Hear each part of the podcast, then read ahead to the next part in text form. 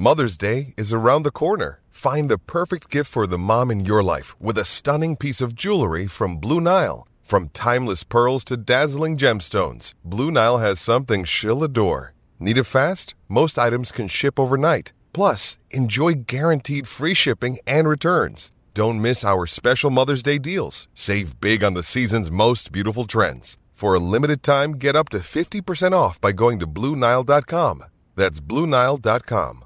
Another day is here, and you're ready for it. What to wear? Check. Breakfast, lunch, and dinner? Check. Planning for what's next and how to save for it? That's where Bank of America can help. For your financial to dos, Bank of America has experts ready to help get you closer to your goals. Get started at one of our local financial centers or 24-7 in our mobile banking app. Find a location near you at bankofamerica.com slash talk to us. What would you like the power to do? Mobile banking requires downloading the app and is only available for select devices. Message and data rates may apply. Bank of America and a member FDIC.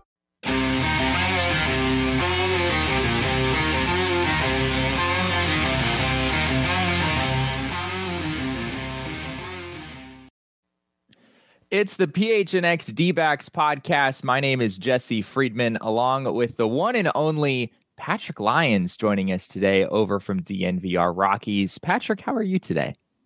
Doing well. I'm doing well. Today is actually the 15th anniversary of the first ever World Series game played on Denver soil at Coors Field. We won't talk about the result, just the fact that that. Welcome in, everyone, to the PHNX D-back show, brought to you by the DraftKings Sportsbook app, America's number one rated sportsbook app. Patrick, we're going to jump in our first segment here to some World Series chatter. Of course, we've been talking about the World Series here for what feels like an eternity because uh, the championship series ended on Sunday. And uh, for whatever reason, Major League Baseball has the World Series starting on Friday. I guess those championship series obviously ended pretty quickly. So uh, we are where we are. Uh, but first of all, Patrick, we've got Phillies, we've got the Astros. Uh, personally, which which team do you think is going to win in this series, and do you have an inkling as to how many games it will take? We'll start there. Well, the Astros obviously are are somewhat of a the heavy favorite, and I, I think they've been the class of of the entire postseason, uh, winning seven straight. Uh, it's only the the third time in the wild card era that a team has uh, gone through the postseason undefeated. Those previous two times, the 2014 Royals and the 2007 Colorado Rockies, uh, both lost the World Series. So we there you uh, go. Hope that trend doesn't continue, but I think the Astros are the better team. Um, but would it would it shock me if the Phillies ended up winning? Uh, at this point, no. Uh, but I, am going to go ahead and uh, take the Astros in five games uh, to win on uh, the soil there in Philadelphia at Citizens Bank Park, as every World Series winning team has done since 2014. Uh, that was the last time a, a home team won the World Series on their own turf. That's always so disappointing. I feel like there's something about the moment of a team winning the world championship in front of their own fans that I, at least personally, am always just kind of disappointed when that doesn't happen. It just seems like it could be uh, such a bigger moment. I don't know. There's there's something about having uh, having you know being able to celebrate with your fans and have them kind of be part of that moment rather than you know having the in stadium celebration and then panning over to whatever city it is that just won and you know the fans going crazy in the streets or whatever. So uh, i'm hoping that whatever happens in this series we do have uh, the home team a win in front of their own fans. I think that would be maybe an ideal outcome. Uh, you're right though patrick in that uh, i think there's no secret the astros are uh, the favorites. I mean, they won 106 games in the regular season. They had 19 more wins than the Philadelphia Phillies, which somehow this shocked me, but somehow that 19 win disparity between these two World Series teams is the biggest win total disparity in the regular season since 1906. It has been more than 100 years since we have seen two teams separated by this many wins. And yet somehow, like, I agree with what you're saying. Like, it, even though we're all kind of expecting the Astros to win this series, we're not necessarily going to be shocked if the Phillies come out on top instead, right? I mean, Bryce Harper has had an absolutely monstrous postseason. You've seen what Aaron Nola and Zack Wheeler have done. The Phillies one-two punch seems to be uh, legit and, and seems to be able to, to compete with Justin Verlander and, and Framber Valdez, maybe on the Astro side. So it's this weird situation where it's like on paper, this should be super lopsided And I think, you know, a, a Astros and five prediction is reasonable. But on the other hand, a lot of people are like, yeah, the Phillies have a shot in this thing. Like maybe they don't really have any business being here in the first place, but now that they're here, they really do have a shot to win this series. And when you look back at history, as you pointed out, the 1906 World Series between Northsiders and the Southsiders, the Chicago yeah. White Sox, who had won 23 games less, actually won that World Series. So uh, maybe maybe history will repeat itself again. But but this Phillies team is is coming together at at the right time. This is you know probably one of the first times this year that they've all been healthy. I mean, obviously Bryce Harper uh, having missed so much time uh, throughout the course of this year, and other guys with uh, bumps and bruises. I mean, Nick Castellanos, I don't even think we've really seen him be the typical Nick Castellanos that they're paying $100 million for, uh, that they had signed this off uh, this last off season in free agency. So they are hot at the right time. I think the biggest issue for them that could be uh, a, a, big impediment in, in them winning is their defense. And we we saw yeah. you know a little sloppy against the Padres.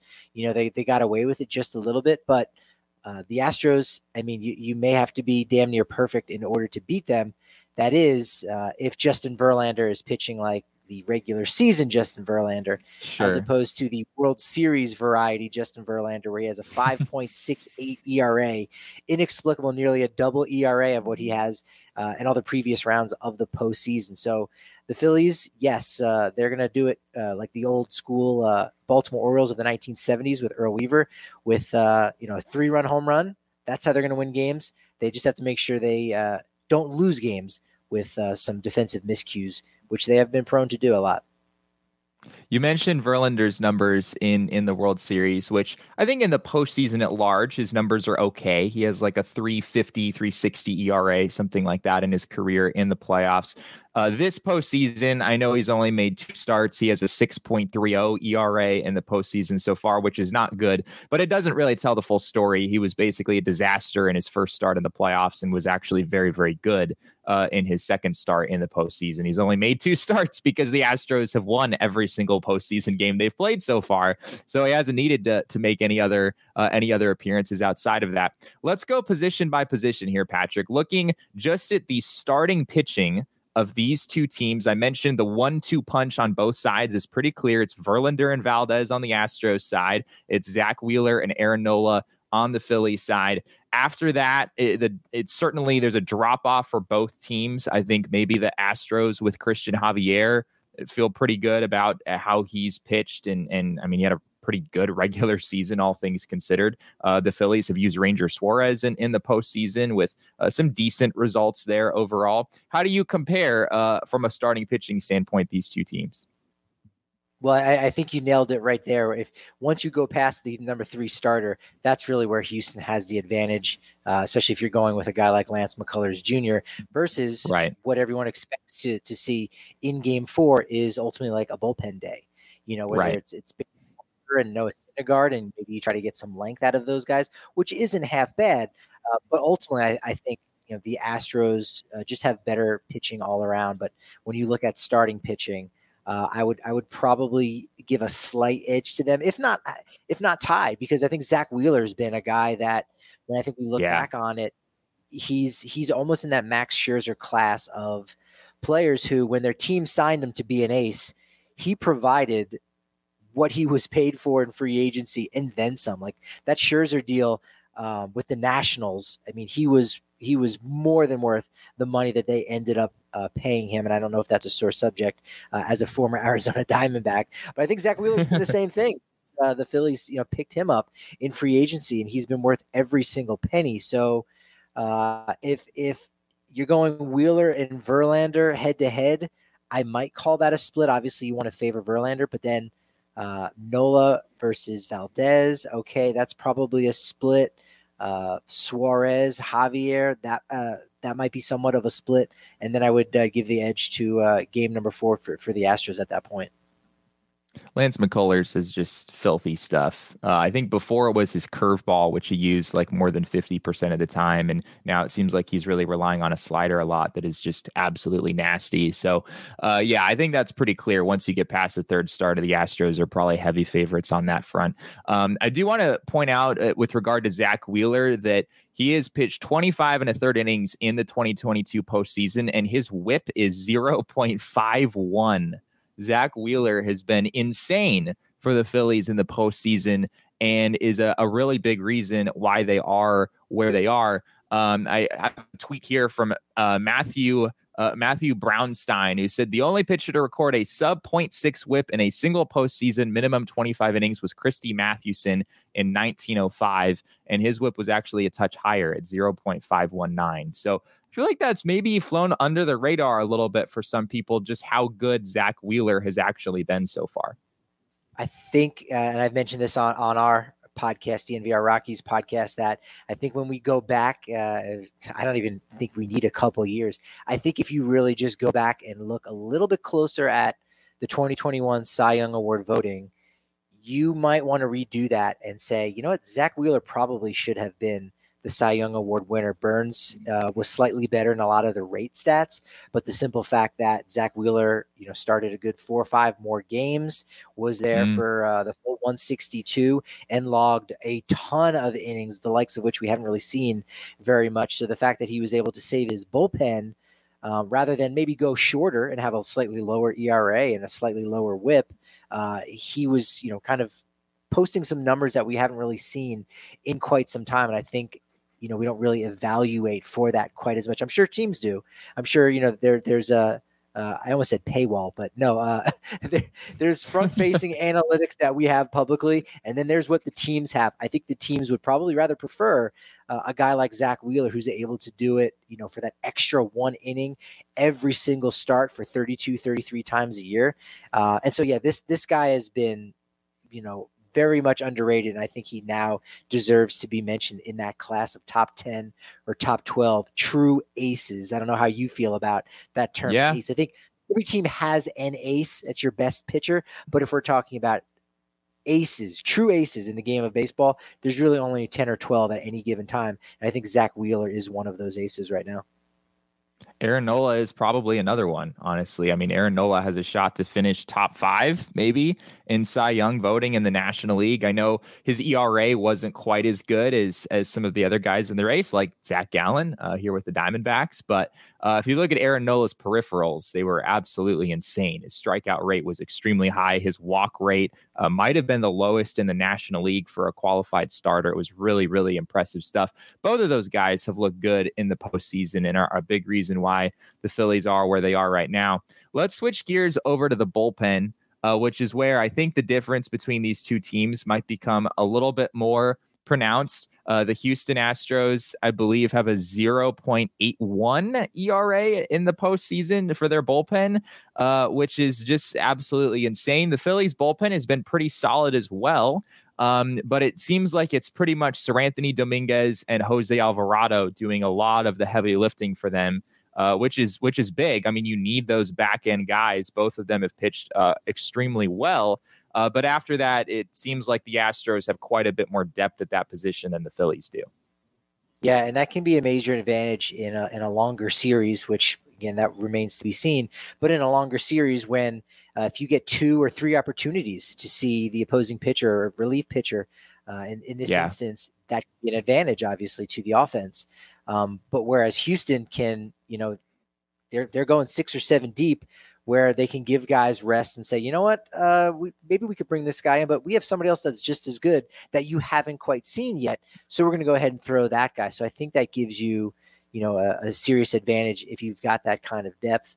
You know, they got a couple guys who've you know spent some time as as a closer here and there. I know Hector Neris, uh, who coincidentally, you know, uh, did close for a little while for the Phillies, has some of that experience. But uh, you're absolutely right. I think just the depth is is really huge. And considering that the Phillies may need to have somewhat of a bullpen game uh, for game four, uh, which would be Tuesday night in Philadelphia, I mean, that only further depletes their bullpen at that point uh, here, right. you know, now seven months into the season.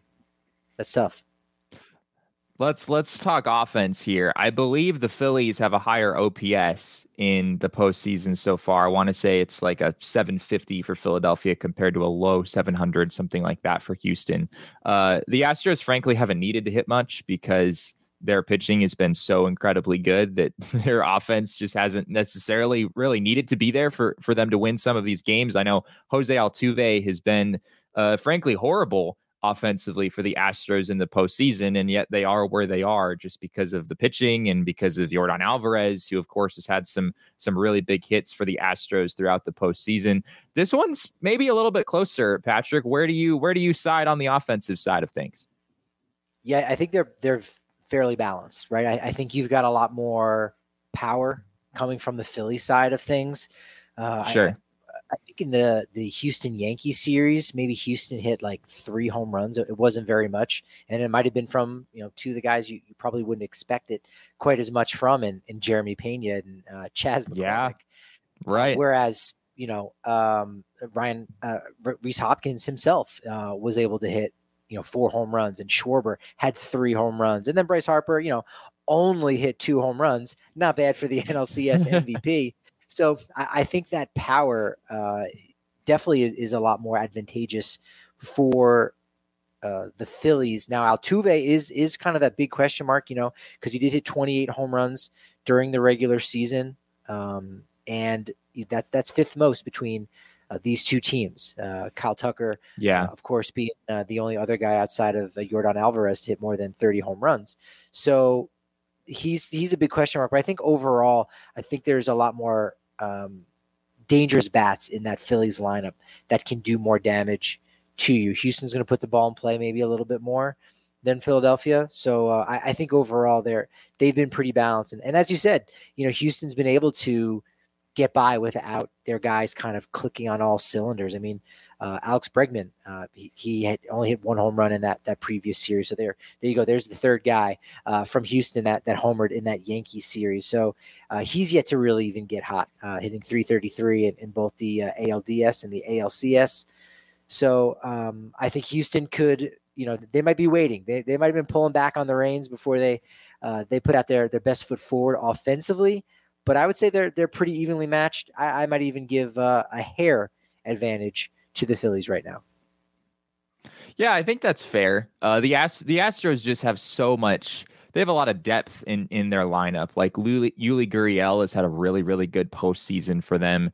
Uh, he has a 934 OPS so far in the playoffs. Like you said, Jeremy Pena has been so good for the Houston Astros. A guy as a rookie who's basically come in and I don't want to say replaced Carlos Correa, uh, but I mean he's been pretty close, at least in the postseason.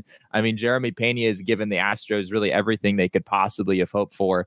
Uh, Yordan Alvarez obviously had some some monster hits in in the Seattle Mariners uh, series. I'm sure Mariners fans still have nightmares about Yordan Alvarez and uh, some of the big home run swings he had in that series. But yeah, it's hard to really pick one side too definitively in this one. On paper, I, I honestly think the Astros are the better offensive team. Uh, but what the Phillies have done in the postseason, I mean, if, if Bryce Harper hits 417 or whatever it is, you know, the rest of the way, like obviously the Phillies can can reach a higher level than what they did in the regular season. And uh, like you said, Kyle Schwarber has also been uh, pretty pretty good for them overall, at least from a power standpoint. They've got Rhys Hoskins, they've got JT Realmuto.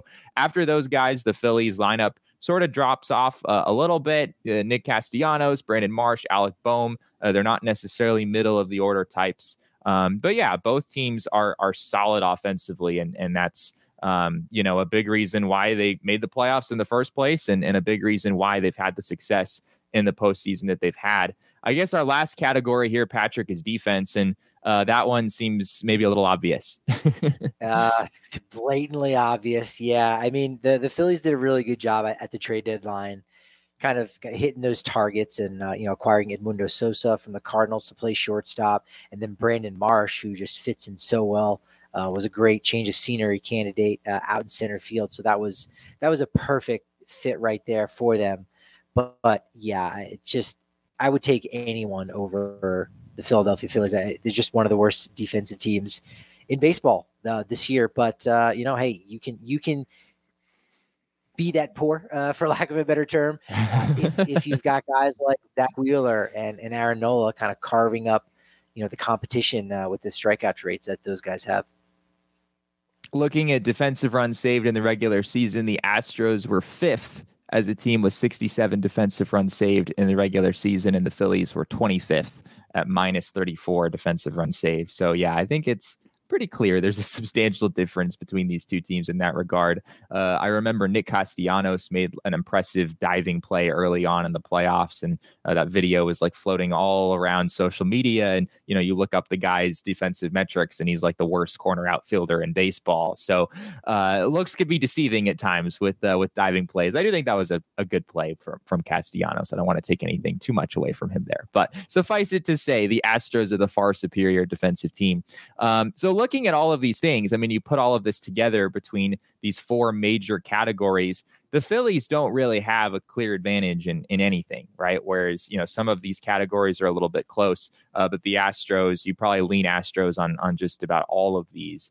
Um, so yeah, there's there's a reason why everyone is picking the Houston Astros. It seems to win this series, and yet there's also something to be said, Patrick, for this 87 win team. You know, one of the first third wild card teams ever in the postseason, right? Um, and they've gone all the way. They've gone all the way to the World Series. And we know that baseball is the kind of sport where if you get in the playoffs, anything can happen, right? Anything is possible at that point.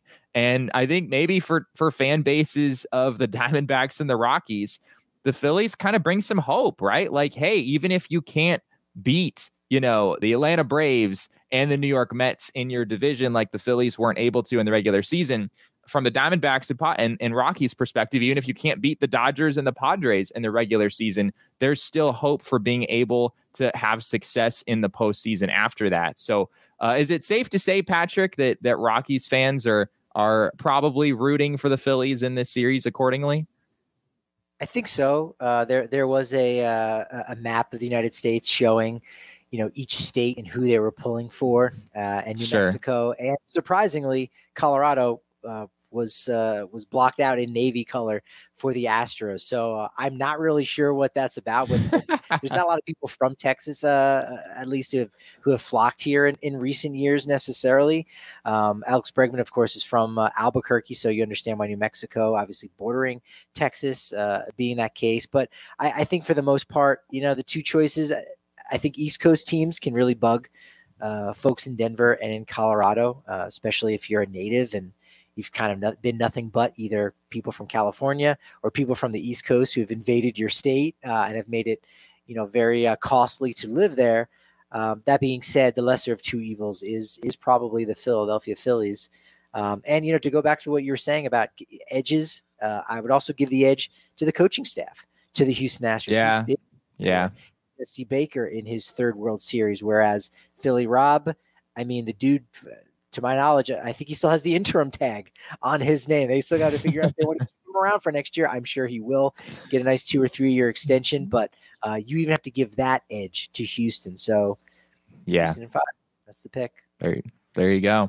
Uh, well, thank you to all of you who joined us yesterday at the Four Peaks Brewing Company. Uh, Patrick, we have a fun thing we do around here where the last Wednesday of every month we broadcast from Four Peaks Brewing Company out in Tempe. Uh, we love being out there with all of them. And it was great to see uh, those of you, our listeners, who were uh, there with us. We enjoyed interacting with some of you who were there. Uh, we also have a, a pretty fun event uh, coming up tomorrow on Friday. Uh, if you haven't heard, the Yotes play their inaugural home game at Mullet Arena this Friday, uh, and you should join our PHNX Coyotes crew at Four Peaks for our tailgate and watch party. It's free to enter, and you can enjoy $3 beer specials and watch on a 20 foot jumbo screen. Uh, pretty insane. You can watch this game on a 20 foot screen at Four Peaks. It's incredible. It's history it's, right there. That in and of itself, like how often does something like this go down? It's pretty cool. I don't. I don't think any of you have a 20 foot jumbo screen in your house. So uh, anyway, come out to Four Peaks and uh, and join us for that. You can register through the link in our show notes. Also, uh, hook yourself up with some discounted beer over from Four Peaks. You can get. Uh, you can pay fifteen dollars for a 24 pack of the fall variety pack. It's pretty incredible. This Saturday only at Four Peaks Wilson Street Brewery from 9 a.m. to 1 p.m. The first 50 people there will also get a free Oktoberfest shirt. Uh, so you have a big event for you on Friday and on Saturday as well. Be sure to take advantage of that. $15, Patrick, for a 24 pack of the fall variety pack over at Four Peaks. That's a, that's a pretty darn good deal right there. Fifteen dollars for twenty four anything is like a steal. I don't even think you can get Reese's peanut butter cups for that price. So that that's amazing. You're gonna stay nice and hydrated. They're gonna hook you up with a free shirt. That's a great deal they got going on. Uh, of course, must be 21 or older. Enjoy responsibly. I uh, also want to tell you about our friends over at OGeez. OGeez, if you haven't heard, just did something that totally is going to change the game. They launched their brand new Sleep Edition gummy. Uh, you don't want to sleep on these, everyone. Uh, yes, you heard us right. OGeez is now flavoring dreams with a two to one THC CBN ratio gummy. CBN is a compound that helps specifically with falling and staying asleep. And this Sleep Edition gummy is in their new Aquaberry flavor uh, which Derek swears by. Swears by the Aquaberry. Uh, we highly recommend you check out OGeez online at ogeezbrands.com and on Instagram at ogeezbrands. You can also find their products at your local dispensary. Must be 21 years or older to purchase. Patrick, I don't know if uh, you know getting getting a good good night's sleep uh, at night was ever an issue for you. Uh, being a former teacher, I imagine so, maybe on occasion. Uh, and our friends over at OGeez are, are always there, always there to help with that.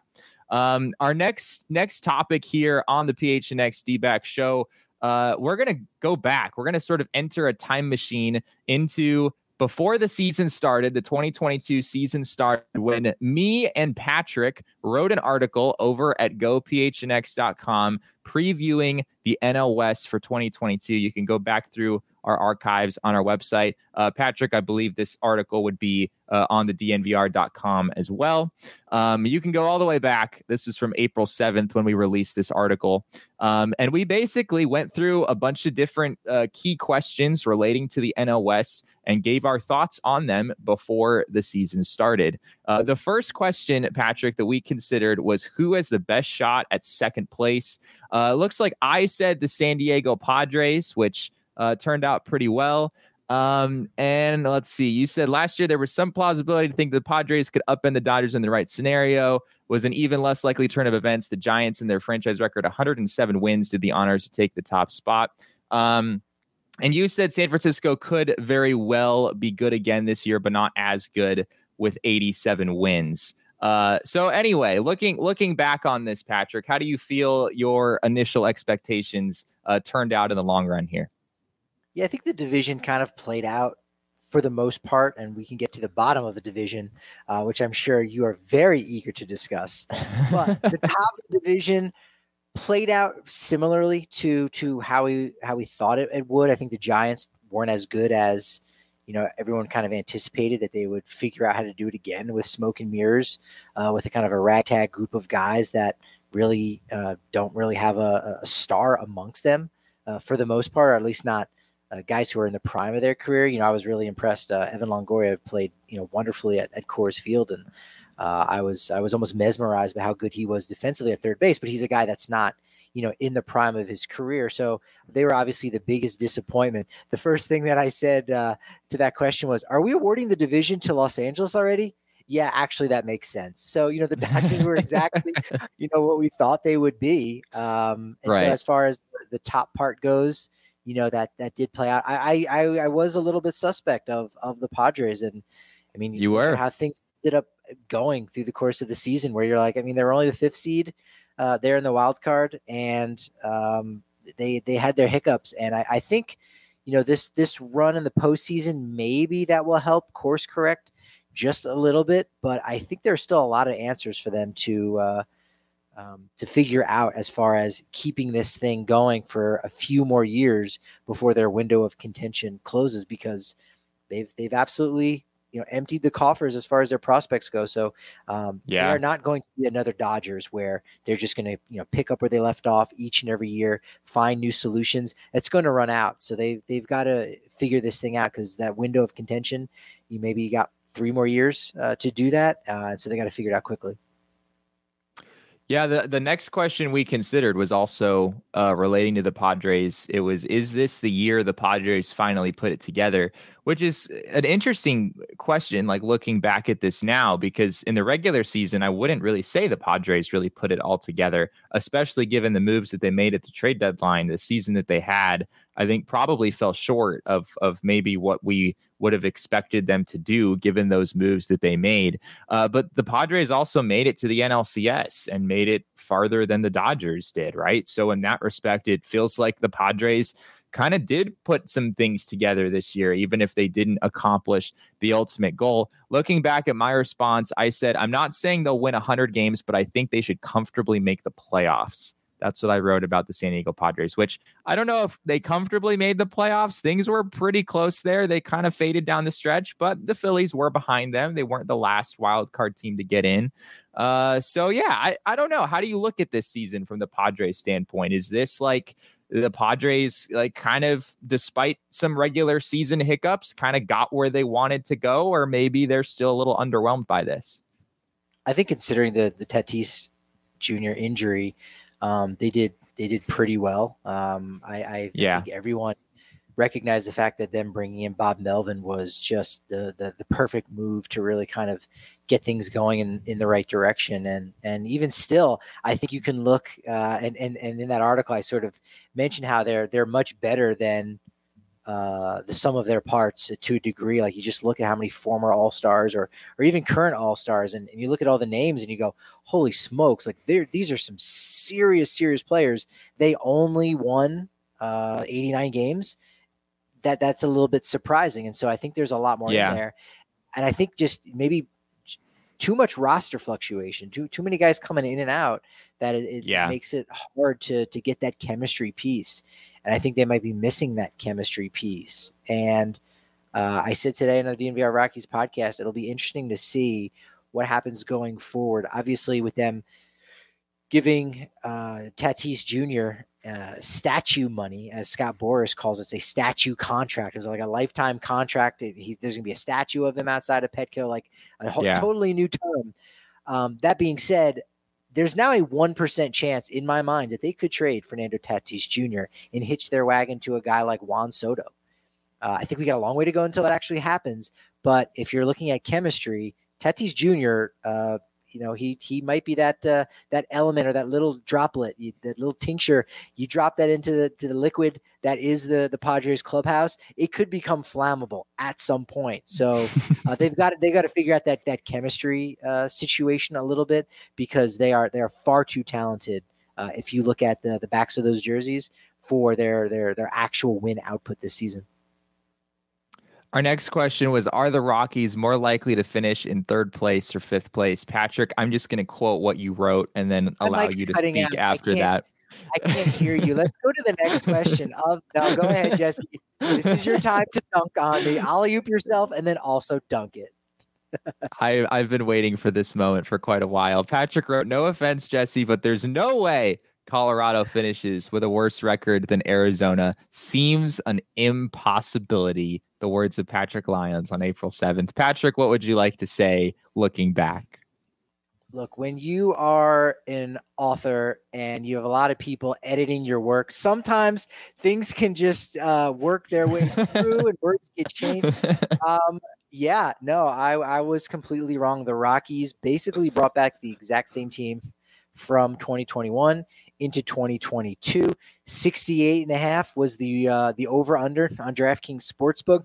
It was the easiest money any of anybody could have possibly made. They had won uh, 76 games last year, and again, it was it was practically the exact same team. They didn't they didn't do anything at the trade deadline, so they all these same guys, even minus Kris Bryant. It it looked like easy money that they were just going to kind of do what they normally do with 75 76 wins as each and every season.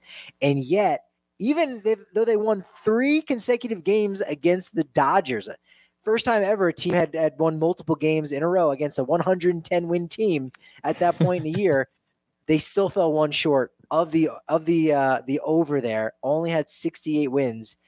And they were they were boring they were bad and they lacked the the get up. They lack the uh, the excitement and the young guys to really carry the team that the Arizona Diamondbacks did have. And so, for that reason, I, I whiffed big time. I whiffed big time. I think it's funny that I mean the Rockies had 68 wins, the Diamondbacks had 74. It's only a 6 win difference at the end of the day and yet I feel like at least on our show and just hearing from from our listeners on the daily it seems like people have people in the Diamondbacks world have just been looking down on the Rockies all season long as being this vastly inferior team when in reality the the records are pretty close but I guess the reason for that is that the D-backs just seem to have a, a plan in place sort of moving moving forward right and i know there are still a lot of questions a lot of things that have to go right but the diamondbacks this year were were powered by a group of young players that figure to stick around for a long time, like Jake McCarthy and Dalton Varsho and Zac Gallen having, you know, uh, the type of season that will put him in contention for the Cy Young Award.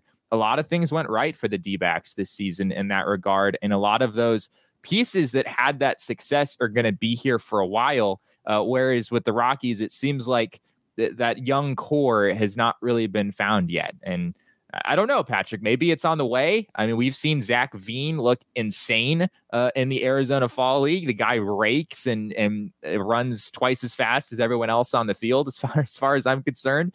Um, but it, it seems like there are some questions moving forward facing the Rockies about what the plan is moving forward that the Diamondbacks they haven't figured out everything, but it seems like the D-backs their plan is a little bit clearer at this point.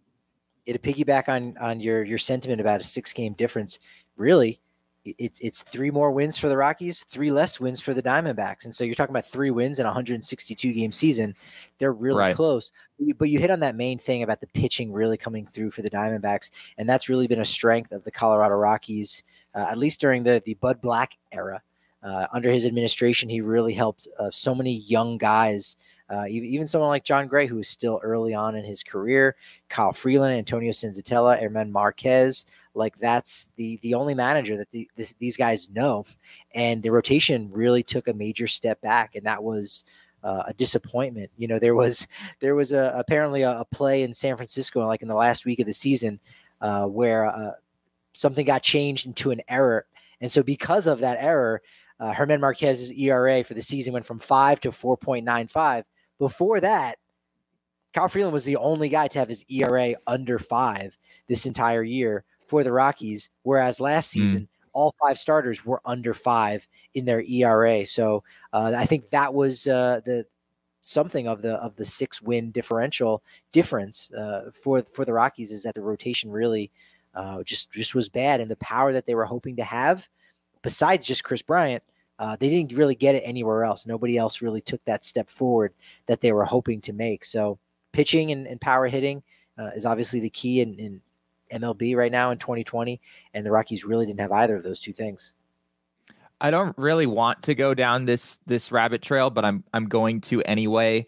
Um, in Arizona, it's no it's no secret that Ken Kendrick, the Diamondbacks owner, um, a lot of fans have, have questions about his his willingness to spend and his commitment to winning in the long term in Arizona. And you know, maybe some of these young guys pan out and the Diamondbacks find their way uh, close to the playoffs, close to making something big happen. And I think there's a concern with the fan base of whether he would be willing to to pony up and and pay what would be necessary in that moment to put the D backs over the top.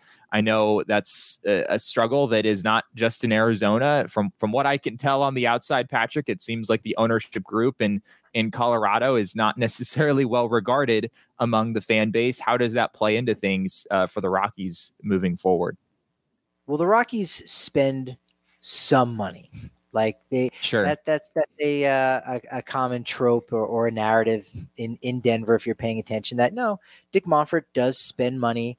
Um, he spends good money for a, a small market team. It, they're never like in the the bottom five or, or six uh, in, in payroll. I think they're typically uh, in the, the mid to high teens. So, you know, they spend money. They like to spend it on their own guys too, a little bit with extensions. And you saw that um, this this last off season. But I, I think um, the key word, and, and you said it previously, was plan. And, and, and the Rockies don't really seem like they have a, a, a straightforward plan in place. It's it's it's almost a hope that, uh, that 2007 will repeat itself. That you put together enough you know good players that know each other that are from the same group. You know, they're not mercenaries, they're not free agents or, or, players that you brought in from trades all over the place. No, if it's a group of guys that know each other really well and have been together long enough, they'll find magic in a bottle. They'll go to the postseason, win every game in the postseason, win uh, you know 22 uh, games and 23 uh, uh, contests, and and go to the World Series. And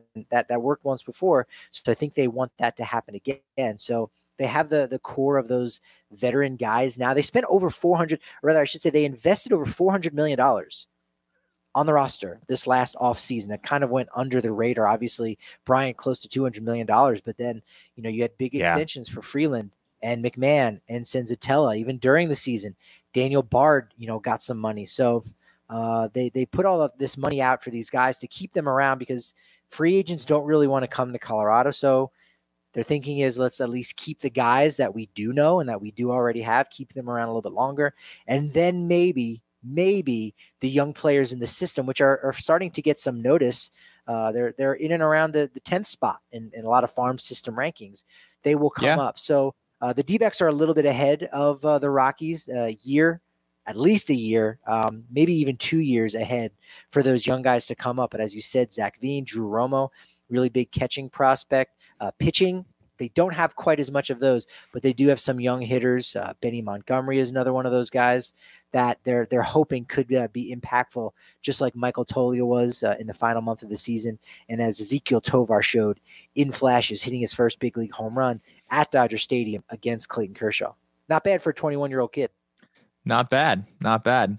I mean, Kris Bryant wanted to come to the Rockies, right? Is that like sort of a counterpoint to free agents don't want to go there? I mean, I don't know. I, the Diamondbacks, I don't think remotely pursued Kris Bryant, but it seems like a, a pretty big signing for them in, in the long term, right? I think so. Um, you know, I mean, I know he hasn't played well. He's he sort of was a disaster this last year. I don't know how much of that you guys attribute to injuries looking back, but uh, I mean, at the time, it was it seemed like a pretty big move, right?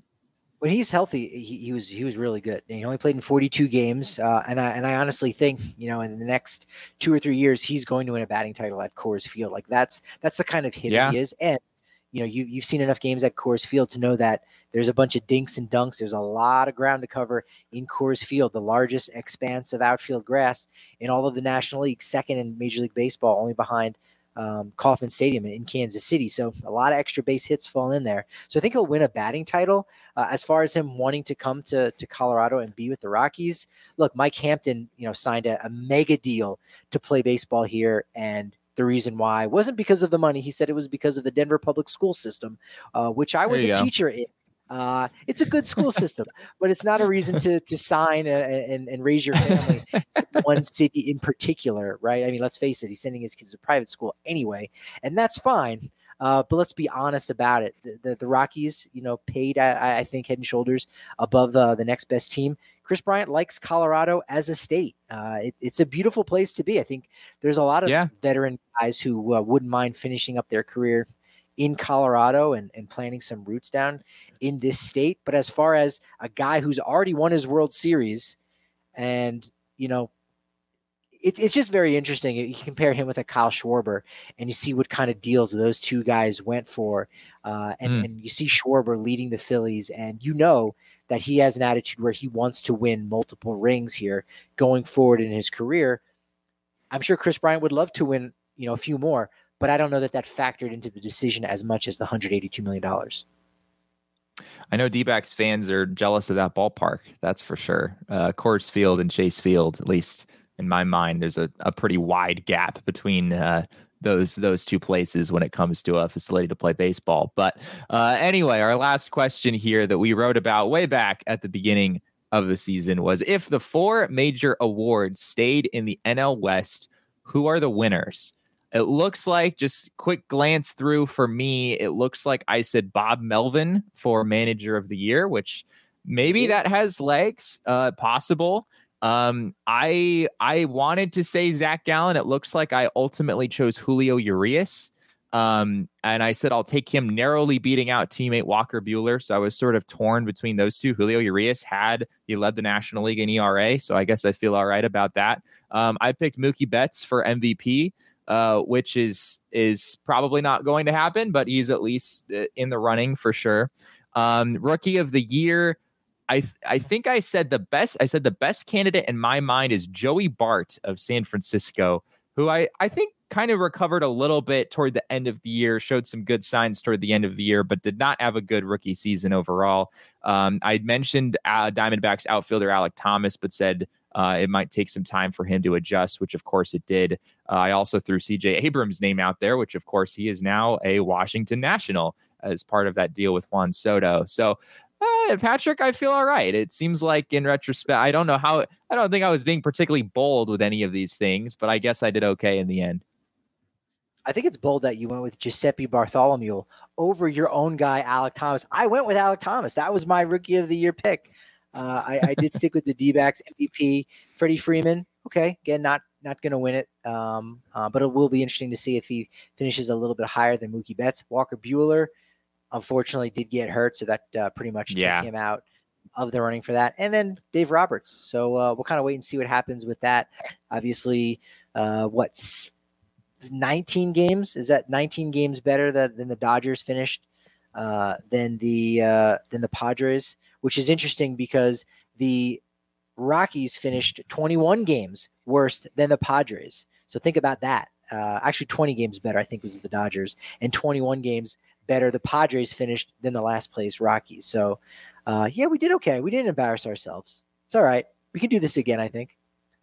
I I think we were we were both definitely of the belief that the San Francisco Giants were going to take a step back. Um, and I was especially doubtful that the Giants would really be good that year at all, this year at all. I think uh, had them finishing with like 78 wins or something like that before the start of the year, which ultimately proved pretty accurate. Um, so I think in that regard, we were both uh, both pretty spot on that the Giants weren't going to win 107 games again, especially uh, with Buster Posey no longer in the organization. Uh, we have some incredible merch over here at PHNX. If you haven't heard about it, you should go check it out. Uh, go over to phnxlocker.com. Our Suns crew just dropped an incredible new Suns t-shirt. Sort of looks like the Valley uh, shirts that, of course, were very, very popular last year. So uh, that one is hot off the press. So go check that out at phnxlocker.com. Uh, and be sure to get a membership if you haven't done so already. You can head over to our website at gophnx.com today and become a member of the family. You'll either get a free t shirt from that PHNX locker or you'll get your first month for just 50 cents just for signing up. Uh, by signing up, you get access to the writings of myself on the Arizona Diamondbacks. Uh, I released an article just a few moments ago about uh, why you should root for the Phillies if you're a Diamondbacks fan. There's some some fun connections there with Mikal Bridges and whatnot. So uh, that piece is over at gophnx.com. You can check that out now. Uh, and of course, you don't just get my writings; you get access to the writings of the one and only Craig Morgan, who does a fantastic job covering the Coyotes, as well as Gerald Bourguet covering the Suns and all of our other incredible writers over at gophnx.com. So be sure to jump on that if you have not already. Patrick, our final topic for today is giving a DraftKings pick of the week. And I know you are something of a DraftKings sportsbook aficionado. Uh, so, with the World Series on the horizon, we are just over 24 hours away as we record this from first pitch. What are some uh, some bets that fans might be looking to make over at the DraftKings sportsbook app? There's actually a ton that you can go ahead and, and go through all throughout the postseason, uh, where there's just series props. I mean, you can even bet on the final score of the game. So if you're going, hey, uh, I think Phillies are going to win game one, five, four, that's plus 2,200. So you you can do stuff like that. They've got heads to head to head uh, for players like who's going to have the most hits, uh, who could possibly have the most home runs. That's my favorite one. Is you got Jose Altuve or Rhys Hoskins, and I mean do, do you need to see anything? Have you been sleeping under a rock to know uh, how much pop Rhys Hoskins has been showing and how little yeah. pop Jose Altuve has been showing? Incidentally, that should be his nickname, Little Pop. But minus 155, Rhys Hoskins to hit more home runs than Jose Altuve throughout the World Series. That's kind of that's a gimme. You can do Alvarez versus Schwarber, Bryce Harper versus Kyle Tucker, but this is kind of easy money. My DraftKings Sportsbook pick of the week: Reese Hopkins, uh, Rhys Hoskins minus one fifteen over Jose Altuve. Come on, that's easy money right there. You don't you don't view Jose Altuve as something of a sleeping giant with his 296 OPS in the playoffs so far? Think to a degree, yes, I, I think that's true. Like that wouldn't totally shock me, but uh, I would rather have the hot player than the guy who's overdue. And uh, and so that's that's where I'm going to go uh, with that one. You can be bet on like stolen bases for for game one. Like Kyle Tucker had the most stolen bases between these two teams. He stole 25 bags. He's plus 600 for game one. So that's six to one odds right there. Um, yeah, that's pretty good. And it, even if, even if so, Jesse, even if you're saying, well, I don't know, Altuve, Hoskins, maybe they tie, maybe Altuve gets more. How about a game one home run for Rhys Hoskins plus 425? That's still a pretty good payout. Wow, it's a really good payout. Yeah. I'm looking at uh, I'm looking at Jose Altuve's just like career stats, and honestly, it kind of blows my mind how many home runs the guy manages to hit. I mean, he had 28 this year, the regular season for the Astros. He had 31 last year for Houston when they also, of course, made it into the World Series. So uh, the man has a lot more pop than you would. I don't know. I don't know if I can get behind the little pop nickname, given that the guy has banged 59 home runs in the last two seasons. But uh, I do see where you're coming from when it comes to how he's looked in the postseason. He's honestly looked pretty lost. There have been a number of at bats where Jose Altuve, who doesn't typically swing and miss very much, has just been chasing all sorts of breaking pitches out of the strike zone. So uh, that is absolutely a bet you should get down on over at the DraftKings Sportsbook app. Uh, be sure to download the DraftKings Sportsbook app if you haven't already. You can use your our code of PHNX uh, when you sign up. Minimum age and eligibility restrictions apply. See show notes for details. Uh, Patrick, you guys have any big plans over the off season over at DNVR? Any any big crazy things you guys got going on over there that you want to tell all of our all of our listeners about?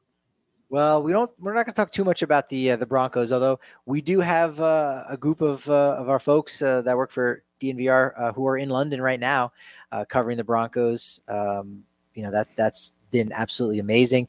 In fact, today on Evoca TV, which is something that I don't know if anyone who subscribes or listens to the PHNX Diamondbacks podcast is, is able to get in Arizona, but there's a documentary actually airing tonight all about uh, Nikola Jokic and uh, obviously oh. his relationship with Serbia. It's called a, a hundred invisible threads. Uh, it's an hour and a half documentary. We had uh, our DNVR Nuggets crew uh, over in Serbia. They went over to Serbia for like yeah. 10 days in the middle of the summer and uh, just heard so many stories of like behind the scenes. You know, you, you think about the great players of the game and in any sport. And when they come from another country, you might not have those same stories of, oh man, when they were in Little League or when they were 10 or when they were in high school. Those stories don't exist quite as much as uh, it does for American ball players. Well, they got all of that scoop. So that's going down. Avs are defending uh, the Stanley Cup, uh, which is fantastic. And of course, Rockies, uh, we're probably going to cover, you know, a couple uh, waiver wire transactions, uh, of minor league pitchers, and uh, I, hopefully there's more than that. Uh, we'll kind of wait and see what happens. Brandon Nimmo is the name that's been uh, the biggest Ooh. buzz for center field for the Rockies. He's from Wyoming, so obviously you like that connection uh, just north of there Colorado. Go. We're only a little over a month out from the winter meeting, so the uh, the hot stove season is not too far away, ladies and gentlemen. So uh, keep it locked here to the PHNX D-back show as well as the DNVR Rocky show. Uh, Patrick, is it 11 a.m. Monday through Friday? Is that when people can catch you guys over at DNVR Rockies on YouTube?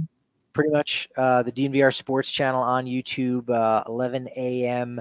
Mountain Daylight Time, 10 a.m. Mm. If, uh, if you're in the Phoenix or Arizona area uh, one through or uh, Monday through uh, Thursday, and then Friday, uh, Susie Hunter at the Susie Hunter uh, on Twitter. Uh, she does a fun show on Fridays at 5 p.m. She's having a little unofficial watch party. The big baseball game. Can't can't officially say it's the World Series, but she's gonna be watching unofficially the big baseball game down at our bar. We have a bar so there you go. We're very jealous big, of it too. that's a that's a big thing. That's uh, a lot of fun. Had a renovation over the summer, so it looks fantastic. We got some new studios as well. Uh, we know you guys did. So, uh, yeah, we're having a lot of fun uh, in Denver.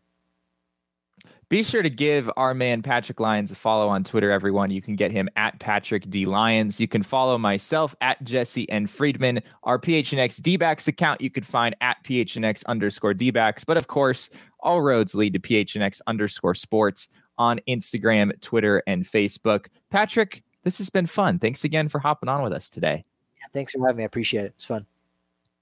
Uh, thank you again to all of you for being here with us. We really appreciate your time here on this Thursday afternoon. The World Series, everyone, is just a little bit more than 24 hours away, maybe even less by the time you're listening to this show. So uh, we're all excited about that. Uh, thank you all again for listening. And remember, kids, baseball is fun, but it's so much more fun when you're talking about it with Patrick Lyons.